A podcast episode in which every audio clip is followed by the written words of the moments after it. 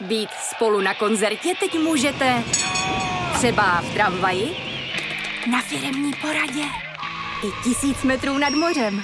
Jsme tu, abyste mohli být mezi svými kdekoliv. Tak zůstaňte ve spojení díky datům na naší nejrychlejší mobilní síti v Česku.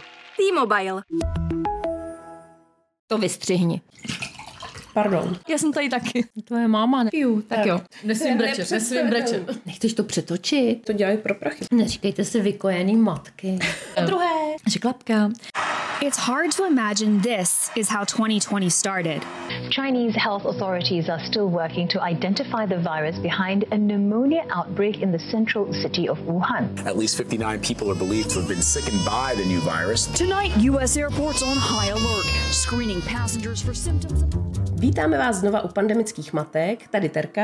A Lucka. A dneska tady nejsme sami, máme speciálního hosta. Je to bývalá přechodná pěstounka, matka sedmi dětí a čirou náhodou je to moje máma. Ahoj. Ahoj. Ahoj.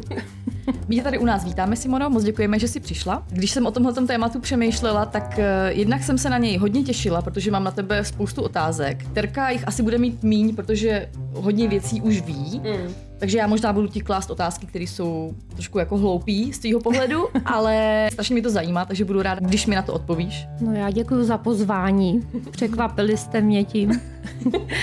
A jestli budou hloupé otázky, tak já se na ně budu snažit hloupě odpovědět. Jo, tak super, to je, to je ideální, hele. A to se ani nemusím moc snažit, takže já myslím, že to bude v pohodě. tak jo, tak děkujem, tak jdem na to. Mě by vlastně na začátku zajímalo, kdybys nám mohla představit, co to je pěstounství, jak se odlišuje od sebe, protože ty jsi byla pěstounka na přechodnou dobu, tak jestli k tomu můžeš říct něco bližšího. Eh, Pěstounství, já myslím, že ten pojem už asi každý zná, ale ty dva druhy, rozdíl je v tom, že dlouhodobý pěstounci dítě bere vlastně na neurčito, podstatě pokud to dítě bude potřebovat, tak do dospělosti, kdežto pěstoun na přechodnou dobu si ho bere jen vlastně na nejnutnější dobu, než se vyřeší jeho situace.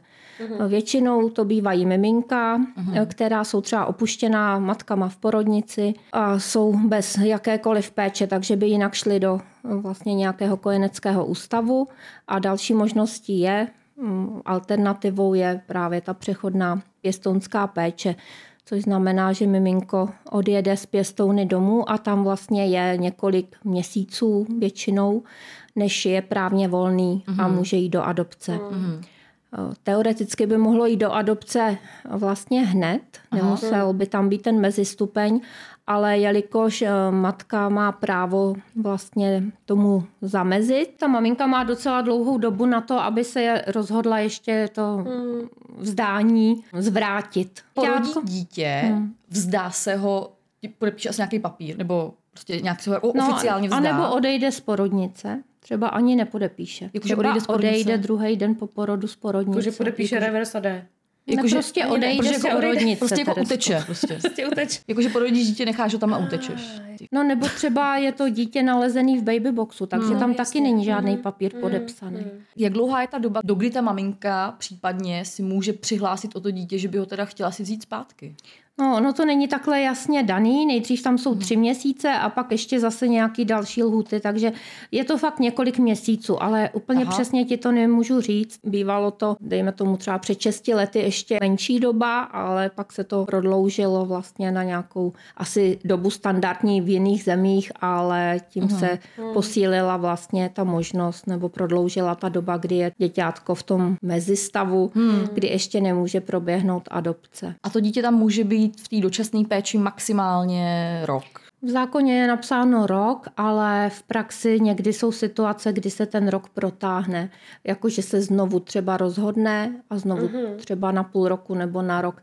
Když mm. už je jasný, že ta situace by se opravdu už měla vyřešit, tak samozřejmě jde hlavně o to děťátko, takže aby šel do, já nevím, jiný rodiny nebo do ústavu, mm. v tuhle chvíli to nedává smysl. Mm. Takže mm. jsou výjimky určitě, mm. kdy to dítě bylo díl než rok v té mm. přechodné pěstounské péči. Nám se to nestalo. My jsme měli nejdíl děťátko 9 měsíců. Mm. No a když jsme u toho teda, tak kolik miminek ti prošlo, nebo vůbec pěstounat ti prošlo rukama? Eh, V péči jsme měli během čtyř let vlastně deset miminek. Hmm, sedm, sedm kluků a tři holčičky. Mm. A nejdíl teda 9 měsíců. Nejdíl devět A měsíců. nejkratší? Nejkratší bylo jenom vlastně jeden měsíc. Ale to bylo ještě před tím nov, jakoby Hmm. novým občanským zákonem, kdy to bylo opravdu ty lhuty jak rychlejší. Že Hmm. když maminka to podepsala, tak se nemuselo dlouho čekat. Ale teď Jo. i když to matka podepíše, tak pořád tam běží nějaký další Hmm. ochranný lhuty. No, ty děti byly často od maminek, který byly závislí na nějakých látkách. Měli jsme děťátko závislý na nikotinu. Jak se to projevovalo? No, úplně stejně, jako kdyby ta maminka brala drogy. Fakt.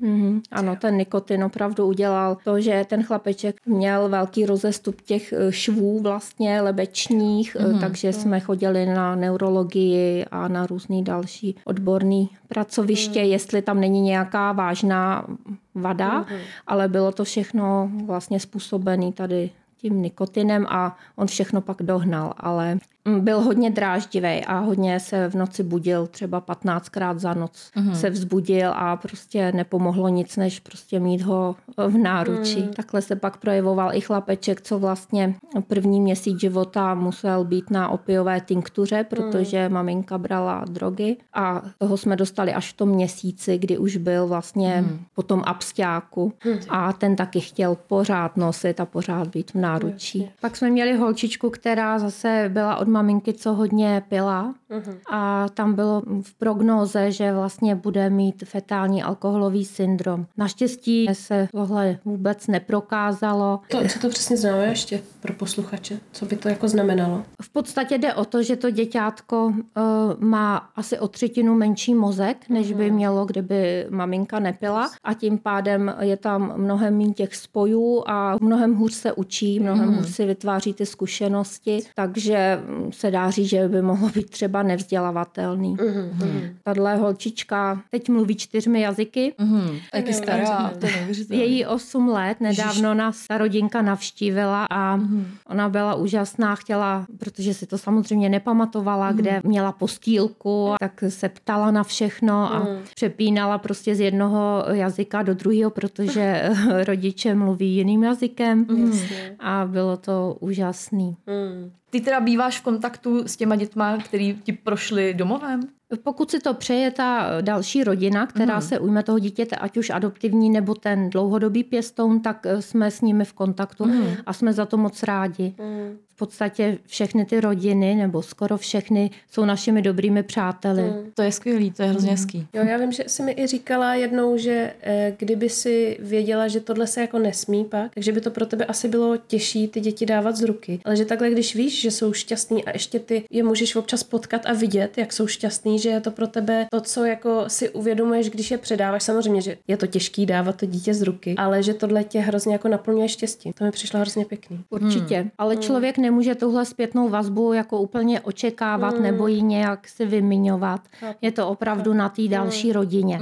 Ale jsem ráda za to, když prostě s námi zůstanou v kontaktu a když víme, že se jim daří dobře. Z toho, co jsi teda říkala, tak ti prošly rukama děti, u kterých si věděla, co případně u nich hrozí, jako myslím zdravotně. To znamená, že to všechno byly děti od maminek, u kterých se teda vědělo, co je ta maminka zač v uvozovkách, že teda třeba je závislá na drogách nebo na alkoholu a podobně. Takže u všech se tušilo, jak na tom zdravotně budou, nebo nějaká prognóza tam byla. Je to tak? tušilo a byly ty prognózy spíš takový negativní. Ano, neměli jsme žádný děťátko z babyboxu nebo nějakého nalezence, o kom by se vůbec nevědělo nic, ale o těch maminkách se často taky vědělo jenom to, že třeba měla vpichy a prostě odešla druhý den z porodnice, ale vlastně Ale nevědělo se přesně. Teda. Nevědělo Která se, látka. kdo byl otec, jaký nemoci měl otec, ani třeba její nějaká anamnéza, protože to bylo často nesledované těhotenství vlastenství. Jednu maminku vlastně první její ošetření v těhotenství bylo eh, ve chvíli, kdy začala rodit někde v parku a kolem jdoucí zavolali sanitku. Byla pod vlivem a skoro snad ani nevěděla, že rodí. Naštěstí teda se podařilo přivolat pomoc a porodila už teda v porodnici, ale vlastně o její minulosti, kromě toho, že teda byla závislá na drogách, se nic eh, zjistit nepodařilo.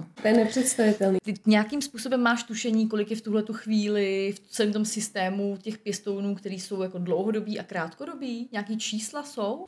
No čísla určitě jsou, ale to nebylo v zadání, když jsem se měla přijít, že No, si je mám zjistit. Alespoň zhruba, zhruba, hele. Tak pokud tuším, tak si myslím, že teď je těch aktivních přechodných pěstounů tak tisíc. Mm.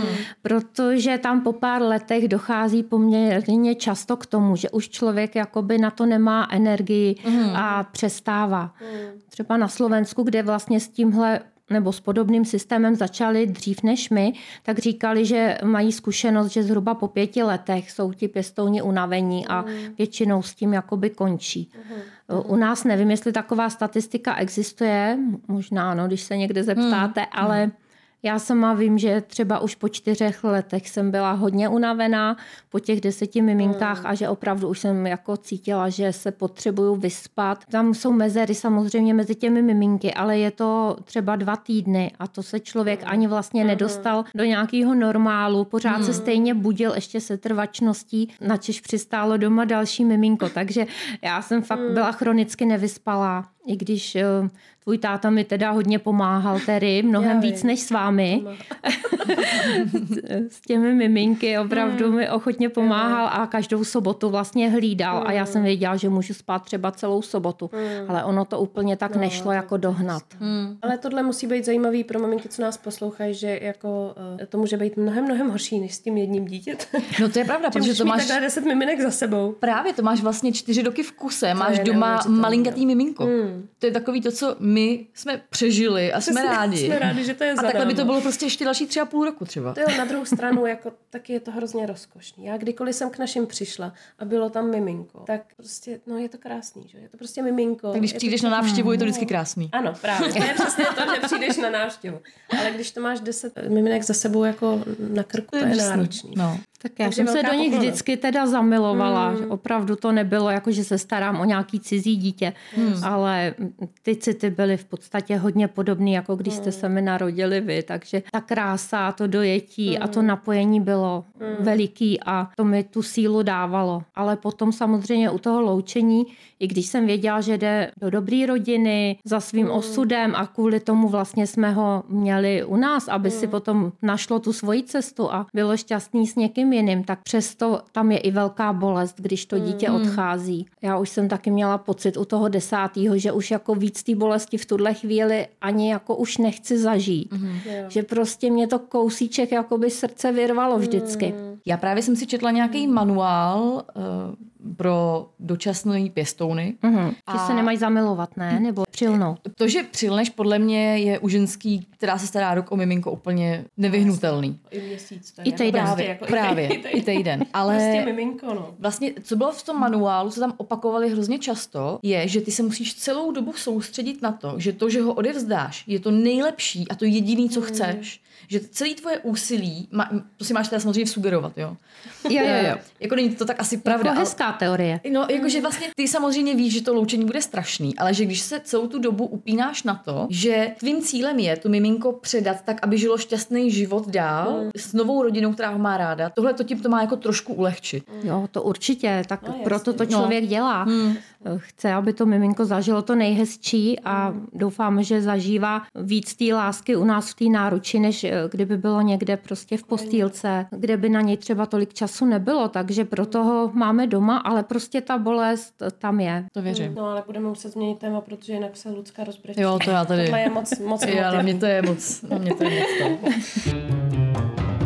Já ještě jsem se chtěla zeptat na ten systém. Terka mi říkala, že jsi byla i na několika přednáškách, nebo že dokonce i přednášíš. Já jsem si jenom samozřejmě četla, že Evropská unie a všich, celý západní svět nás dlouhodobě kritizoval kvůli množství dětí umístěných v kojeňákách. Těch dočasných pěstounů je zhruba tisíc. Četla jsem si, že těch dlouhodobých, podle nějakých dat z roku 2019, prostě je asi 12 tisíc. Teď jenom ta otázka, ke který směřuju, Mhm. jestli to tušíš, jestli vlastně ten systém teďko je už nastavený tak, že jdeme opravdu vstříc tomu, že těch dětí v těch kojeňákách bude opravdu čím dál tím míň, jestli funguje. Já bych řekla, že funguje, že už těch zhruba 10 let, co vlastně, nebo 9 let, co to funguje, protože my jsme se hlásili do přechodného pěstounství na konci roku 2011 mm-hmm. a v roce 2012 jsme byli vyškoleni a dostali jsme v červenci první to děťátko. Byli jsme teda jedni z prvních, asi já nevím, desítky, z prvních dvou desítek těch přechodných pěstounů. Mm-hmm. Takže se ukázalo, myslím, už dostatečně, že ten systém funguje. Mm. Ale ti lidi se trochu obměňují, jak jsem mm. řekla, tak ne každý to dokáže dělat 10 let mm. a myslím, že je fér, když si člověk pak uvědomí, že ty jeho síly třeba docházejí a že už je bude věnovat mm. něčemu jinému. Mm. A o pěstounech jsem zaznamenala i takový vlastně neúplně lichotivý věci, jakože třeba některý lidi to dělají pro peníze. Já jsem si samozřejmě četla, že to je nějakým způsobem honorovaný, protože mm. to je prostě normální práce, že? Ty místo toho, abys chodila do práce, tak si staráš o to dítě. Je to tak. máš nějakou zkušenost s tím, že třeba víš o někom, kdo to třeba dělá jenom jako pro peníze, nebo jaký na to máš názor? No my, když jsme v tom červenci 2012 dostali první dítko, tak jsem za to měla plat 3410 korun za měsíc, To což bylo životní minimum. Hmm.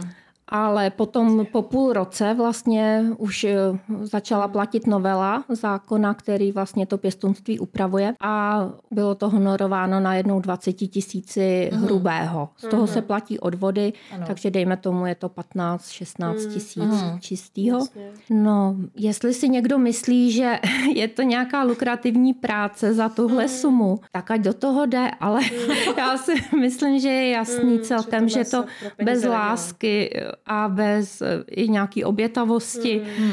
a altruismu prostě nejde dělat za tyhle ty peníze. Takže já já osobně teda neznám pěstouny, kteří by to dělali pro peníze, ale ano, děláme to za peníze, nebo já jsem to taky dělala za peníze, protože ty peníze prostě potřebujeme. No a Proto na to děťátko pak jsou ještě příspěvky. Jo? Jo. Vlastně na třeba mm, to umělý mlíčko, plínky a tak, tak na to byl zhruba příspěvek ještě asi 5-6 tisíc měsíčně vlastně na ty jeho potřeby. Takže to bylo zvlášť. Jo. Jo, to by neměl pěstoun dávat jakoby z toho svýho platu. To, to je zase jako dobrý. Protože já jsem vlastně nad tím přemýšlela, ono každý to miminko má nějak, nějaký potřeby, prostě ať už je to oblečení, že jo, přesně ty plínky, umělý mlíko a podobně. Ty všechno to oblečení, co ti zbyde, tak ty toho oblečení potřebuješ prostě hromadu, všechny možné velikosti, že jo, protože ty děti během toho roku třeba rostou. Různé děti ve stejném věku jsou různě tlustý, hubený, že jo.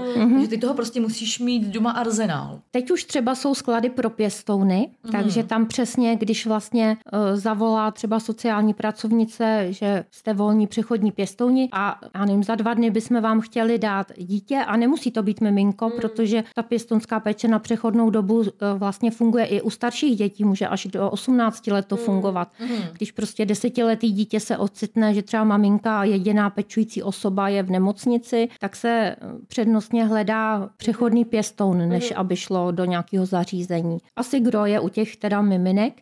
No ale teď jsou teda sklady, takže já nevím, když někdo ví, že dostane dvouletý a čtyřletý dítě a ví to pohlaví, tak si může zajet do skladu a myslím, že v každém větším městě už ten sklad teď funguje a může si vybrat i třeba, já nevím, koloběžku prostě k tomu nebo sedačku do auta a tak, protože těch věcí, které člověk potřebuje k té péči jo, o no. dítě, i kočárky a tak dále, tak toho je hodně. Takže se to dá pak vrátit, nebo, nebo i si samozřejmě pěstonky různě vyměňují ty potřeby mezi sebou. Je i facebooková skupina. Myslím, že se za žádný jako vynášení z té skupiny zatím nevyhazovalo. A ta eh, skupina velmi dobře fungovala právě tady na to, Aha, to že jsme si různě předávali věci, když byla ta akutní potřeba. Možná nám ještě řekni, jak jsi se k tomu pěstounství vůbec dostala a proč jsi se proto rozhodla, jestli teda mm-hmm. nám to chceš říct. Já jsem byla v té mateřské roli ohromně spokojená. Byla jsem 20 let na mateřský a prostě jsem se realizovala ve svých dětech v tom, co jsme společně podnikali a tak. No a pak mi přišlo strašně těžký jít do práce. Obdivuju všechny matky, co chodí do práce, protože ten pocit, že jako spoustu času trávím mimo domov a pak přijdu a děti už tam v podstatě jsou a něco tam zažívají a něco mi chtěli říct a nemohli. Hmm. A pak mi to chtějí říct a já jsem hrozně unavená a ještě mám v hlavě nějaký příběhy hmm. z práce a z toho, co jsem řešila přes den. To bylo pro mě opravdu nejtěžší vlastně hmm. zařadit se nějak do toho pracovního života po těchto letech, kdy jsme si spíš hráli a tancovali a zpívali. Hmm. My jsme se strašně nasmáli a já no, myslím, že si to musíš pamatovat, protože se strašně jsme se jako opravdu pořád smáli v podstatě. Pro mě to byla opravdu krásná doba teda hmm. být doma s váma. Jakože a... mateřská dovolená opravdu. To úplně zase ne, protože jako uvařit a postarat se o sedm dětí a třeba někdy i jednou za měsíc vyžehlit, to bylo jako náročný. Takže dovolená bych to neřekla, ale byla to krásná realizace a prostě jako máma já jsem se cítila opravdu šťastná. Mm. To. Pak jsem šla na pár let teda do práce a mm. pracovala jsem na úřadě a jednoho dne právě v tom roce 2011 za mnou přišla paní a šla se zeptat, mm. kde by mohla dostat papíry, aby se mohla stát přechodnou pěstounkou. Mm. No a to byl ten den teda, kdy prostě se mi změnil život, mm. protože jsem mi teda poslala tam, kam měla jít a potom jsem šla taky a ten samý den jsem si přinesla ty papíry domů a začala jsem opatrně sondovat, co by na to táta hmm. a co byste na to vy hmm. děti si vůbec nepamatuju, že to bylo takhle rychlý. Uh-huh. A tehdy jsi měla doma kolik dětí teda? Tehdy jsem měla doma už jenom čtyři, no, no čtyři děti. Čtyři, no, no. Uh-huh. Čtyři děti. No ale my jsme se ptali i těch starších dětí, uh-huh. co s náma nebydlej, protože uh-huh. bylo jasný, že je to taky ovlivní tady ta uh-huh. práce nebo to poslání. A to si pamatuju, Teresko, že ty uh-huh. a tvoje sestra jste mi řekli, mami, ty ses proto narodila.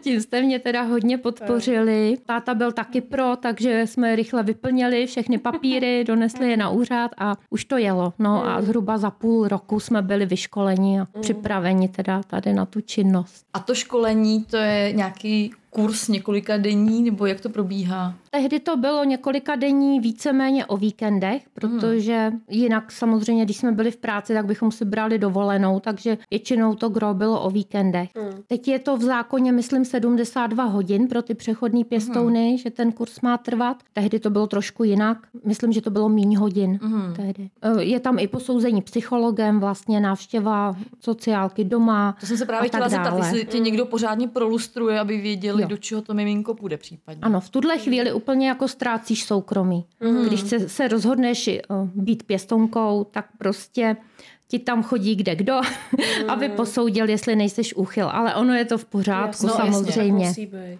musí mm. to tak být. Takže ano, navštěvovali nás různý mm. prostě úřednice nebo i ta paní psycholožka mm. přišla k nám domů a tak. Hmm. Ale dá se to zvládnout prostě. Dá se to zvládnout, jenom s tím jako člověk musí počítat, že to hmm. tak bude, že se ty dveře otevřou a pak vlastně nám tam zase, když se miminko mělo předávat třeba do nové rodiny, tak zase tam hmm. začala chodit ta nová rodina hmm. a tak, takže ta otevřenost pro jiný lidi tam hmm. musí být. Kdo by tohle neměl rád a nechtěl, tak asi to nemůže úplně dělat. Hmm. A to školení obsahuje jaký kurz první pomoci a takovýhle věci, ne? Protože ty miminka často bojují teda s nějakýma závislostmi. No, my jsme ho neměli úplně jako součást školení, mm. ale potom jsme si ho zařídili sami, jelikož jo. jsme to tak vnímali, mm. že bychom něco mm. vlastně asi potřebovali vědět. Ale myslím, že teď už opravdu to je součástí mm. školení. A to že, že ti, smysl. přesně, že ti mm. pěstouni jako jsou upozorněni na ty rizika. Za prvé jsou často podváhou, mm-hmm jsou často Jasně. teda i od těch závislých maminek, takže můžou mít prostě projevy, které se musí víc hlídat. Hmm. Víc jsme určitě s nima chodili k odborným doktorům, než třeba hmm. s váma. Hmm. A i s věcí, s kterou bych eh, třeba, kdyby ty si mi takhle spadla, tak bych nikam hmm. nešla, tak jsem ale šla, protože hmm. člověk i má velkou zodpovědnost vlastně vůči státu hmm. a prostě je, je opatrnější. A navíc, jak jsme nevěděli, co všechno to miminko třeba zažilo v těch hmm. prvních dnech nebo v tom těch těhotenství, co si nese v hmm. sobě, tak jsme byli opatrnější. A vy jste dostali teda první miminko. Pamatuješ si na to do dneška? No je, je. Já jsem měla velký strach z toho, že ho nedokážu předat. Opravdu hmm. jsem si nebyla jistá. Už to na začátku, totiž, když si ho... No už když jsme se připravovali, tak jsem si nebyla jistá, jestli no, potom jo. prostě to děťátko dokážu i jako pustit. Mm. Jo, protože prostě jsem děti milovala, to mi mm. bylo jasný, že jako to problém nebude se starat mm. o jiný děťátko, ale to jestli ho dokážu pak propustit, to jsem nevěděla. Mm. ale pak mě to překvapilo, že sice ano, píchlo mě to a když jsem pak sbírala ty oblečky, když už bylo předaný v, nových, v nový rodině, tak jsem třeba si pobrečela u toho, ale nebylo to tak šílený, jak jsem si třeba myslela. Kdyby to bylo, tak bych prostě už si další nevzala. No. A stane se to, že někdo je vyškolen, zkusí to jednou a zjistí, že to úplně není pro něj prostě cesta. A nestává se třeba pak, že by si ho vzali jako do adopce? Že To se si- taky někdy stává. Tomu se říká, že ten pěstoun selhal, ale z mýho, Ježiš, to je hrozný. To je teda hrozný, přitom si ho jako chce nechat to dítě, No. to je hezký, ne? tak z mýho pohledu to není selhání pěstouna, prostě je to nějak, že se ten osud prostě ukázal být jinak, než jsme si dřív mysleli. Já to jako tragédii to nevidím. tak, no. A bylo na tom prvním miminku třeba něco úplně jinak, než jak si očekávala? Protože potom už jsi měla tu zkušenost s těma dětma, že jo? No, on byl hrozně hodnej. Zrovna ten první, ale jenom on teda, byl takový vyklidněný a opravdu hodnej. A no. přišla kamarádka a říkala mi, za tohle ti dávají peníze. Protože on byl strašně klidný, no, takže jsme ho pak museli i aktivovat a různě s ním jako cvičit, aby vůbec jako se hýbal a aby ten vývoj tam byl v pořádku. No, ale nemá to žádný následky, je z něj krásný devítiletý kluk teď, ale ten byl opravdu takový jako hodňonkej. Ale to právě on nás nechtěl odradit. A ti další Proto už nám dali první. teda tak, ti nám dali už jako zabrat víc rozhodně, no. A to, to je teda takový to, jak jsi říkala, to, to jsou ty abstiáky, to vstávání k těm dětem. A Terka mi vlastně vyprávěla, takže že jediný, co fakt pomůže, je ta lidská náruč, to lidský teplo. lidský teplo nebo i dotek kůže na kůži a tak. Mm. Třeba jeden chlapeček, u kterého bylo podezření na žloutenku typu C, mm. tak vlastně než šel k nám do té naší náruče, tak nezažil dotek kůže, protože v té porodnici se o něj starali prostě v rukavicích, ošetřovali ho v rukavicích. Mm. Mně to přišlo, úplně mě vrkly slzy, když jsem to mm. viděla, jako asi to chápu, ale mm. jako ten pocit, že to dítě vlastně nezažilo dotek ruky opravdu, nebo přitulení prostě na tělo. Mně to přišlo hrozně smutný. U těch miminek se totiž nedá zjistit, jestli opravdu aktivně tu žloutenku mají, anebo to jsou jenom vlastně protilátky na to, že ji měla maminka. A trvá to měsíce, než se vlastně tohle buď prokáže, nebo se ukáže, že ji nemá. Takže on ji neměl, ale v tu chvíli to nikdo nevěděl. A ti zdravotníci se samozřejmě chránili Hmm. Takže vlastně ty jsi byla první. který ho cítil, teda kromě té matky, že jo, když byl rozen, tak kdo vlastně se ho dotkl jakoby kůží, no.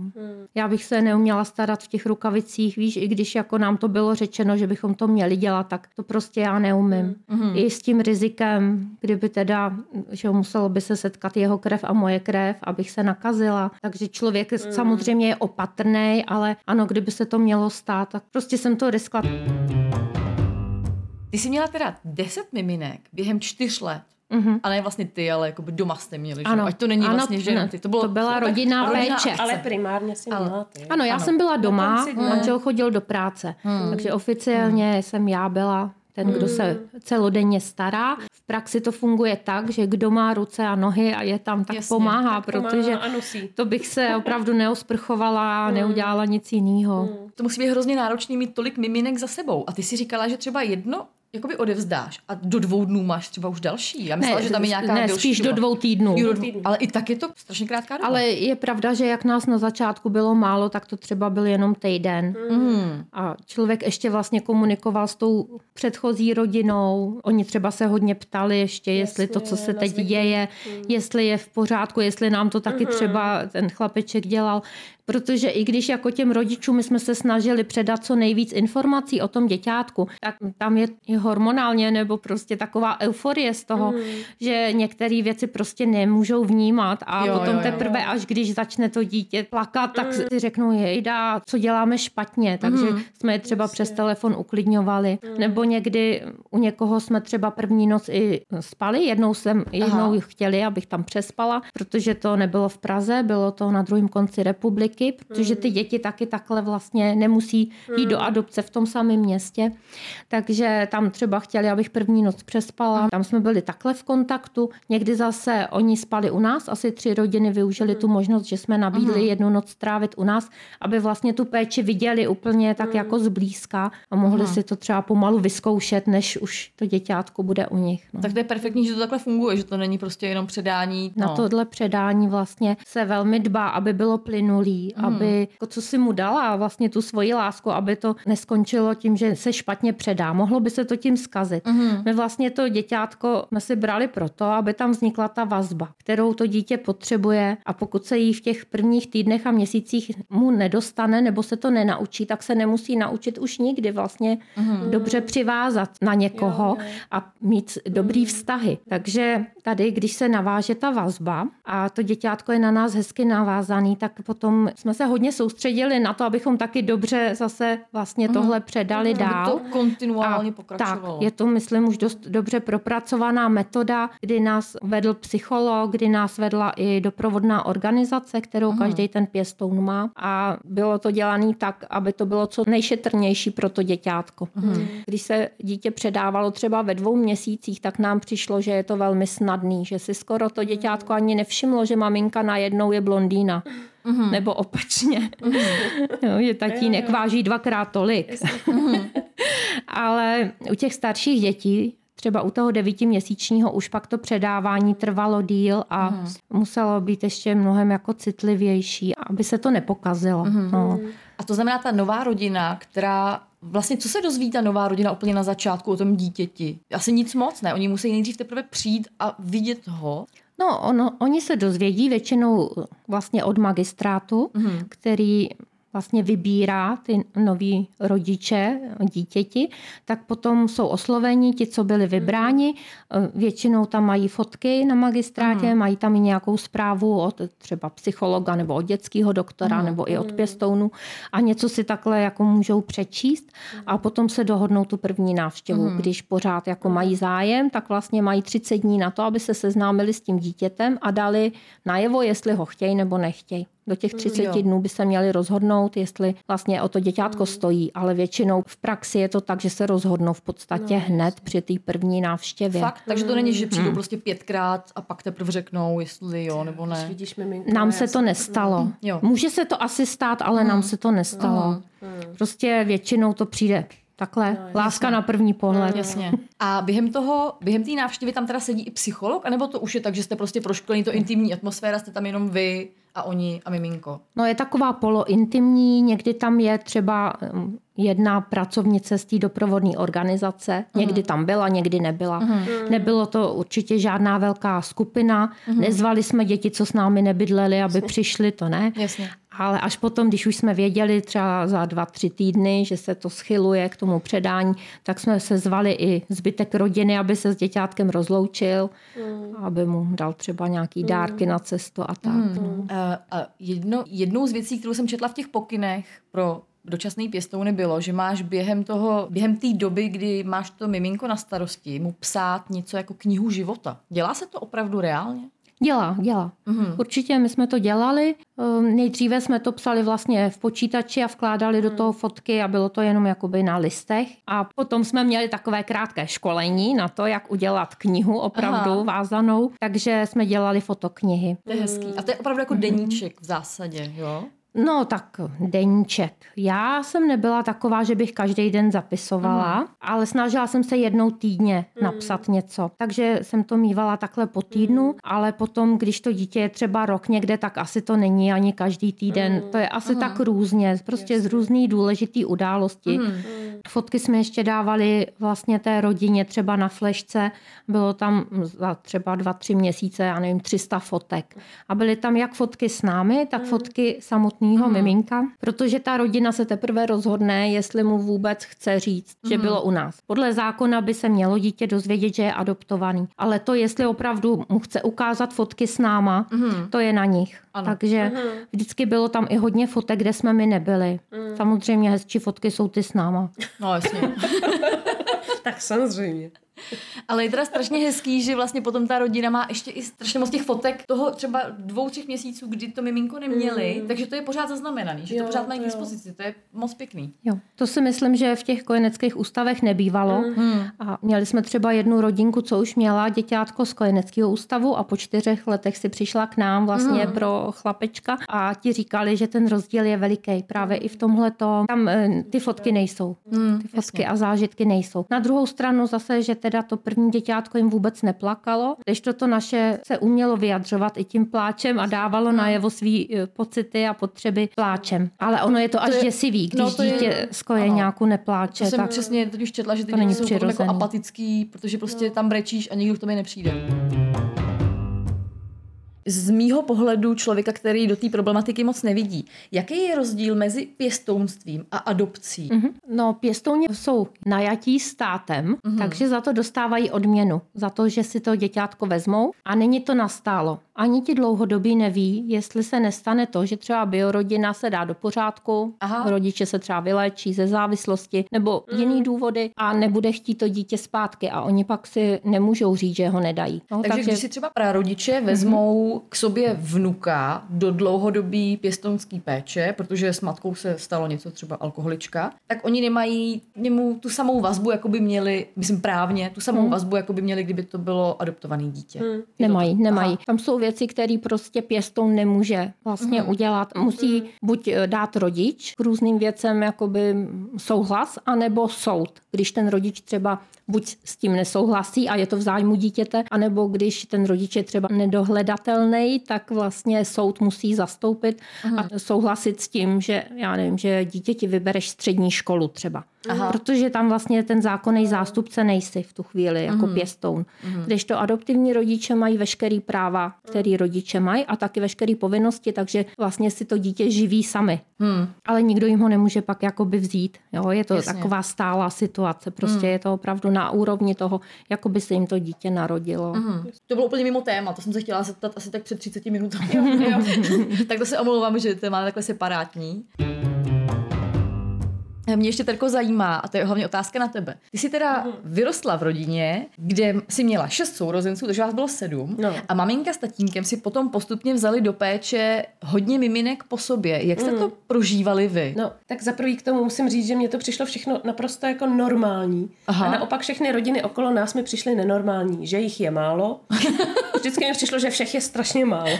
Jako třeba jedináčci, jak můžou být jedináčci. Jako, co dělají celý dny?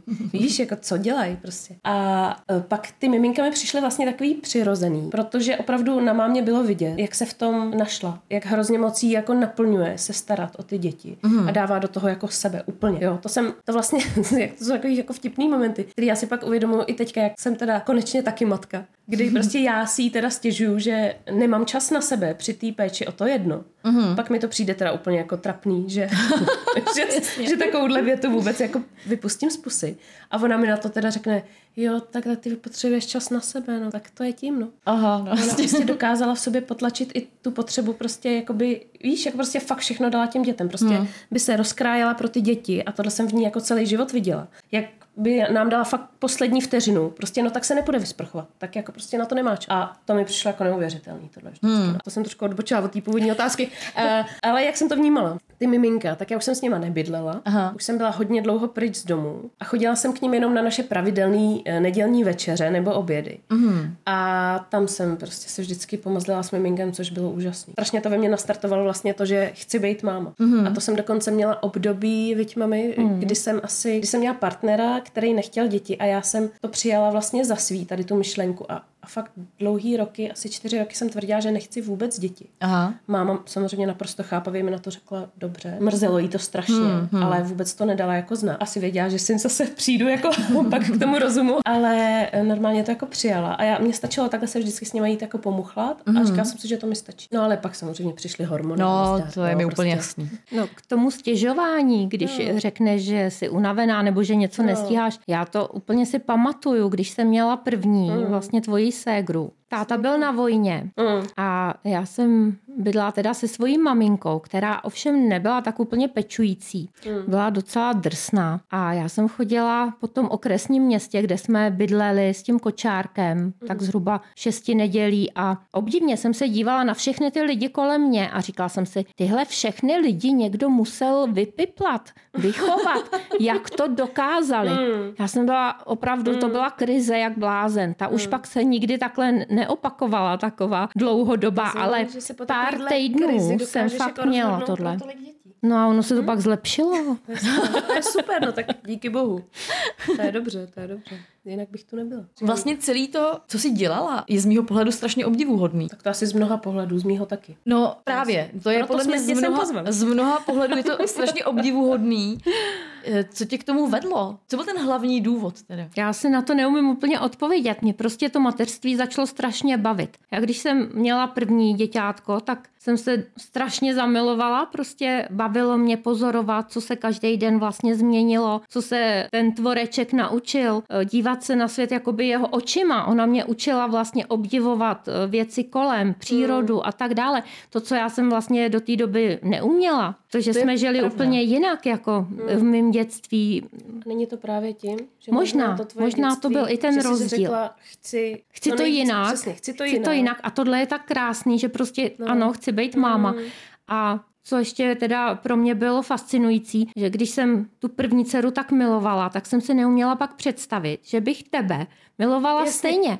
Jasně. A to bylo další veliký překvapení, mm. že ano prostě, že to člověk dá, že, že je to úplně stejný a mm. že v tom srdci je místo i na to sedmý dítě. Pak se to násobí a násobí. Přesně no. a i na ty pěstouňátka, takže Hmm, prostě ta láska v nás je nekonečná a tohle mě fascinuje. Jo, tohle je fascinující. No. To, to říká strašně moc matek s více dětma, že vlastně nevědělo před příchodem toho druhého, jak, jak ta láska se rozdělí. Hmm. Že prostě budou toho prvního mít radši nebo tak, ale nikdo pak to tak nikdo necítí. Hmm. Vždycky je to tak, že... Ta se nerozdělí, ta přijde Ne, další prostě. Je větší a větší, no. To vlastně říkala i jako- Eva, že, jo, že se to ano. prostě násobí A že potom. ještě vlastně mm, se jí hrozně líbí ty vztahy mezi Jo. těma jednotlivými dětma. To je taky hrozně pěkná myšlenka, no. To mě nikdy nenapadlo. Jako... Mně taky ne. No ale to bohatství vztahu v té velké rodině je Jo, úžasný. Je to jo. jo, a z toho čerpáme jako doteďka. Je to jako super, že si člověk má vždycky na koho obrátit, protože je nás prostě tolik, že tady furt někdo pro tebe je. Z toho, co tady teda říkáš, tak mám pocit, že máš hodně dětí a že si potom měla i spoustu, v ru- rukama ti prošla spousta těch pěstouňat, že ti to dalo všechno, co jsi chtěla. Ale je naopak něco, co ti to třeba vzalo? Nebo čeho třeba lituješ? Nebo co by si chtěla udělat jinak? No, nelituju ničeho, ale trochu jsem zanedbala svoje zdraví. Nemyslela jsem moc na nějakou zdravou životosprávu a chodila jsem míň ven, než třeba bych dneska už jako chtěla. Míň jsem se hejbala. Sice té práce doma bylo moc, ale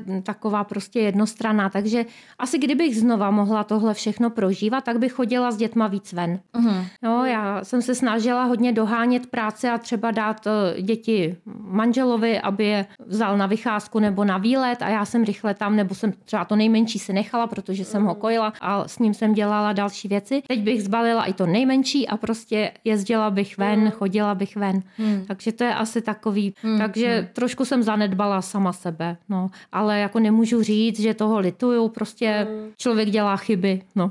No jasně. Tak to je vlastně to, co máme my s Terkou teďko během toho roku a, a já roku a půl, akorát, že ty jsi to měla prostě permanentně asi tak 15 let, no. Takže, 20. nebo 20, takže chápu, že potom se to nakumulí.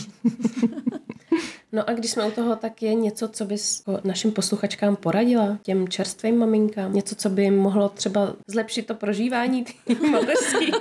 No, já nevím, já ne- nejsem určitě eh, osoba, která by mi měla nebo mohla radit, ale No ale tak prošlo ti rukou dobře, tak jestli můžu, tak prostě si užijte to, co vám to mateřství dává krásného, protože je toho spousta. Je- Jo, zkuste zapomenout na to, že máte doma nějaký nepořádek nebo něco neudělaného a užívat si prostě to, co žasnout s těma dětma nad tím, nad čím oni žasnou nebo to, co je baví, tak prostě to s nima dělat a užít si ten čas, protože až potom vás dcera pozve, že s ní máte natáčet podcast, tak vám to může být líto, že jste si neužili, když sbírala mravence a dělala jim cestičku v lese. Tak já myslím, že to byla každopádně asi ta nejlepší možná tečka za tímhle tím tématem. Asi jo. Bylo to strašně příjemné povídání. Já jsem překvapená z toho, jak moc mě to bavilo a jak moc to bylo pozitivní vlastně nakonec, nebo příjemný, že z toho doufám nevznikla žádná depka. I když se probíral poměrně těžký téma. Děkujeme, že jsi přišla. Já jsem Moc strašně děkujem. ráda. No. No super, já vám fandím děvčata, jsem tady na Terku hrdá. Děkuju. My vám moc děkujeme za poslech. Prosím vás, poslouchejte je na Spotify, na novinkách, na YouTube a všude, kde je najdete. Na YouTube naštěstí ještě nejsme, ale poslouchejte nás všude, kde nás najdete a hlavně nás sledujte na Instagramu. Ano, jako pandemický matky. Mhm. Děkujeme za poslech a zase příští středu. Mějte se hezky, ahoj. Ahoj. Ahoj.